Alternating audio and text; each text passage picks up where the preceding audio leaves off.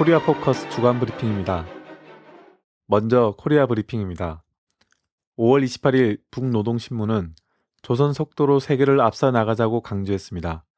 신문은 최근 몇 해 동안 초고속 상승으로 몇 단계 연속 뛰어오른 3월 5일 청년 광산은 눈덩이처럼 재부를 불구고 전에 없던 새로운 공업을 연속 새끼쳐 오늘은 하나의 거대한 첨단 수준의 공업 개발구로 자기의 면모를 완전히 바꾸었다고 밝혔습니다.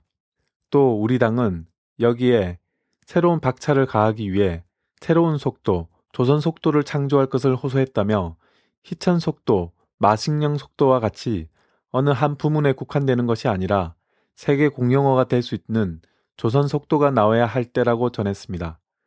또 29일 노동신문은 조선 속도의 사례로 세포지구 축산기지 건설장을 부각했습니다. 30일 조선중앙통신은 지난 26일부터 28일 사이 스웨덴 스톡홀름에서 진행된 조일 정부 간 회담의 합의 내용을 보도했습니다. 북측은 일본 측이 지난 시기 납치 문제와 관련하여 기울여온 공화국의 노력을 인정하는 데 대해 평가하면서 종래의 입장은 있지만 모든 일본인에 대한 조사를 포괄적이고 전면적으로 진행하여 최종적으로 일본인에 대한 모든 문제를 해결할 의사를 표명하였다고 밝혔습니다. 일본 측은 이에 따라 최종적으로 현재 일본이 독자적으로 취하고 있는 대조선 제재 조치를 해제할 의사를 표명하였다고 전했습니다. 노동신문은 31일 정세론 해설 촛불을 횃불로 집회를 대중적 항쟁으로를 게재했습니다. 신문은 세월호 대참사를 빚어낸 박근혜를 권력의 자리에서 몰아내기 위한 남조선 각계의 투쟁이 요원의 불길처럼 타 번지고 있다며 남조선 인민들은 이번 세월호 참사를 1980년 5월 피바다에 잠기었던 광주의 유혈 참극과 비유하면서 분노를 터쳤다 고 밝혔습니다. 또 서울과 광주, 대구, 부산, 제주도를 비롯한 각 지역에서 세월호 참사를 초래한 괴뢰 패당을 규탄하고 박근혜의 퇴진을 요구하는 반정부 촛불투쟁이 전개됐다며 생때 같은 자식들을 또 잃을 수 없기에 박근혜를 그대로 두고서는 민주주의도 생존권도 되찾을 수 없기에 그들을 촛불을 횃불로 축혀들고 전민항쟁의 광장을 향해 힘차게 달려가고 있다고 강조했습니다. 30일 조선중앙통신은 조선인민민주주의공화국 최고재판소에서 반공화국 적대 행위를 감행하기 위해 비법적으로 국경을 넘어와 평양에 잠입하려다가 적발 체포된 괴뢰정보원 첩자 김정욱에 대한 재판이 진행되었다고 보도했습니다. 통신은 심리 과정에 피소자는 해외에서 조선의 최고 존엄을 악랄하게 헐뜯으며 반공화국 종교 행위를 감행하였으며 우리 국민들을 남조선으로 유인해 가고 공화국에 대한 정탐 행위를 감행하던 중 지하교회를 꾸리고 우리 내부 실태 자료를 수집할 목적 밑에 비법적으로 국경을 넘어와 평양에 잠입하려던 자신의 모든 죄과를 인정하였다고 밝혔습니다. 이어 재판에서는 피소자 김정욱에게 무기노동 교화형을 언도하였다고 전했습니다. 29일 조국평화통일위원회 대변인은 다마 괴뢰군부 패당의 무모한 반공화국 도발 광란을 절대로 수수방관하지 않을 것이다를 발표했습니다. 다만은 이번에도 괴뢰군부 패당은 세월호 참사로 박근혜 정권이 최악의 위기에 빠져들자 군사적 충격요법으로 사태를 역전시켜 보려고 도발적인 광란에 매달리고 있다며 이 가소로운 망동의 두목은 김관진 놈이라고 전했습니다. 이어 제피 승량이 상판 떼기를 한 김관진 놈은 천안호 사건과 연평도 포격전 때 북을 응징하지 못한 것이 천추의 한이 된다. 밤잠이 다 오지 않는다. 북이 다시 도발하면 도발 원점은 물론 지원 세력까지 응징하겠다고 제쳐대면서 하루 강아지 범 무슨 줄 모르고 어떻게 하나 도발을 걸어보려고 발광하고 있다며 우리는 김관진 놈을 비롯한 괴뢰군부 패당이 함부로 날뛰는 데 대해 내버려 두지 않을 것이며 단호히 징벌할 것이라고 강조했습니다. 이어서 남코리아 브리핑입니다. 민주노총이 지난 5월 28일 중집회의를 열고 세월호 참사 진상규명과 책임자 처벌, 박근혜 정부 퇴진을 촉구하며 6월 28일 대규모 총궐기 집회를 개최하기로 의결했습니다. 또 6월 23일에서 28일을 총궐기 투쟁 주간으로 선포하고 이 기간 준법 투쟁, 전조합원 총회, 확대 간부 파업 등 각급 조직의 실천 투쟁을 집중 배치하기로 했습니다. 중집은 총궐기의 핵심 목표로 국민 살인 정권, 무책임 무능 정권, 박근혜를 퇴진시키고 민영화 규제 완화, 비정규직 확산, 최저임금 통상임금 왜곡 등 박근혜 정부의 국민 살인 정책을 실질적으로 폐기시키며 생명과 안전, 존엄을 지키는 노동자 행동을 조직하는 것으로 정했습니다. 한편 조영호 보건의료 노조 수석 부위원장은 보건의료 노조는 6월 24일 총파업에 이어 민주노총과 함께 6월 총궐기에 복무함으로써 국민의 요구인 의료 민영화 저지에 나설 것이라고 밝혔습니다. 28일 안대희 국무총리 후보가 정홍원 국무총리 후임으로 내정된 지 6일 만에 전격 사퇴했습니다. 안 후보는 이날 긴급 기자회견을 열고 후보로 지명된 이후 정관 예우를 비롯한 여러 가지 의혹들로 인해 국민 여러분들께 실망시켜드려 죄송하다며 사퇴 의사를 밝혔습니다. 새정치연합 박강훈 대변인은 현안 논평에서 국무총리 내정자가 청문회 전에 사퇴한 것은 국가적으로 안타까운 일이지만 국민의 눈에서 볼 때는 당연한 일이라며 국가재난 대응 시스템의 붕괴에 이어 청와대 인사 시스템이 붕괴된 결과라고 비판했습니다. KBS 양대 노조가 29일 오전 5시를 기점으로 공영방송 사수와 방송 독립, 기란영 사장 퇴진 등을 요구하며 파업에 돌입하며 프로그램 제작을 거부했습니다. 파업 참가 인원은 집계되지 않았으나 두 노조 조합원은 3,750명 안팎에 이르러 전체 임직원의 80%를 차지할 것으로 예상됩니다. 백용규 1노조 위원장은 이날 오후 KBS 신관 앞에서 열린 두 노조의 공동 파업 출정식에서 길 사장 퇴진과 KBS의 정치적 독립을 위해 양대 노조가 처음으로 같이 한다. 직능협회와 보직간부도 같이 하기로 뜻을 모았다. 이건 KBS 모든 직원 대 기란형의 싸움이라고 발언했습니다. 또 강성남 언론노조위원장은 언론사 노동자들에게 공정방송은 중요한 노동 조건에 해당한다. 세월호 보도를 거치면서 KBS 노동자들은 노동의 가치가 심각하게 훼손됐다고 지적했습니다.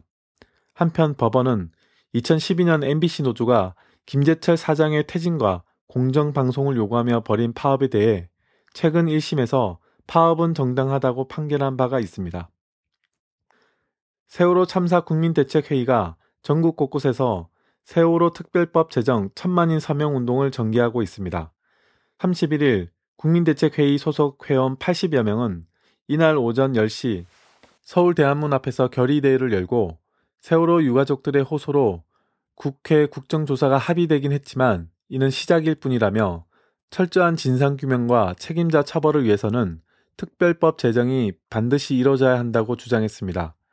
국민대책회의는 이날 서울시청 광장 합동분향소를 비롯해 서울 시내 15개 거점과 전국 14개 시도에서 집중적인 사명운동을 진행했습니다. 28일 오전 10시 국회의원회관 제2세미나실에서 국정조사가 밝혀야 할 세월호 침몰 사고의 의혹 긴급 토론회가 열렸습니다. 이 자리에서는 천안함 민군 합동조사위원 신상철 대표는 가장 시급히 제안하고 싶은 것은 선체 보존 가처분 신청이다. 당장 오늘 오후라도 해야 한다. 실종자 구조 작업은 계속하되 선체 상태 보존도 매우 중요하다고 주장했습니다. 또 유가족들과 의논해 시급히 가처분 신청을 해야 한다며 해경 해체는 증거 인멸이라고 밝혔습니다. 이어 구조에 최선을 다하기는커녕 무능과 무책임으로 국민을 단 한 명도 구조하지 않은 전 세계 해상 재난 사상 최초의 사태라며 이것을 극복하는 모든 과정에 함께해야 하고 그러한 과정이 기록되어야 하며 널리 알려져야 한다. 그 첫 단계가 선체 보존이라고 강조했습니다. 1일 통합진보당 백현종 경기도지사 후보가 전격 사퇴했습니다. 백 후보는 우리 아이들이 나고 자란 경기도에서 새누리당 후보가 당선되는 것은 또 다른 재앙이라며 경기도시사 후보직을 조건 없이 사퇴하고자 한다고 밝혔습니다. 또 아이들을 단 한 명도 구하지 못한 새누리당에 단 한 표도 주어서는 안 된다. 도민의 힘으로 심판해야 한다며 사실상 김진표 후보에 대한 지지를 호소했습니다. 한편 새정치연합 김진표 후보와 새누리당 남경필 후보가 5차 범위 내에서 치열한 접전을 벌이고 있는 가운데 여론조사에서 꾸준히 5%를 기록한 백현종 후보가 사퇴함으로써 새정치연합의 김진표 후보가 절대적으로 유리하게 됐습니다. 백 후보가 사퇴함으로써 통합진보당은 울산의 이영순 후보, 부산의 고창곤 후보에 이어 세 번째로 치열한 접전을 벌이고 있는 경합 지역의 광역도지사 선거에서 후보를 사퇴했습니다. 세월호 진상규명 및 정권 심판의 구호를 걸고 지난 5월 22일부터 청계 광장에서 노숙농성을 벌여왔던 코리아 연대가 30일 출근 선전전과 중식 선전전 등 대시민 선전전을 전개하고 저녁부터 촛불 집회를 끝으로 노숙농성을 마무리 지었습니다. 코리아 연대 노숙농성단은 아침 8시부터 1시간 동안 광화문 KT 앞에서 1인 시위를 전개하고 당선 무효 정권 퇴진 촛불 신문을 배포해 왔습니다. 점심 시간에는 세월호 특별법 제정 촉구 서명 운동 등 각종 실천들을 전개해 왔습니다.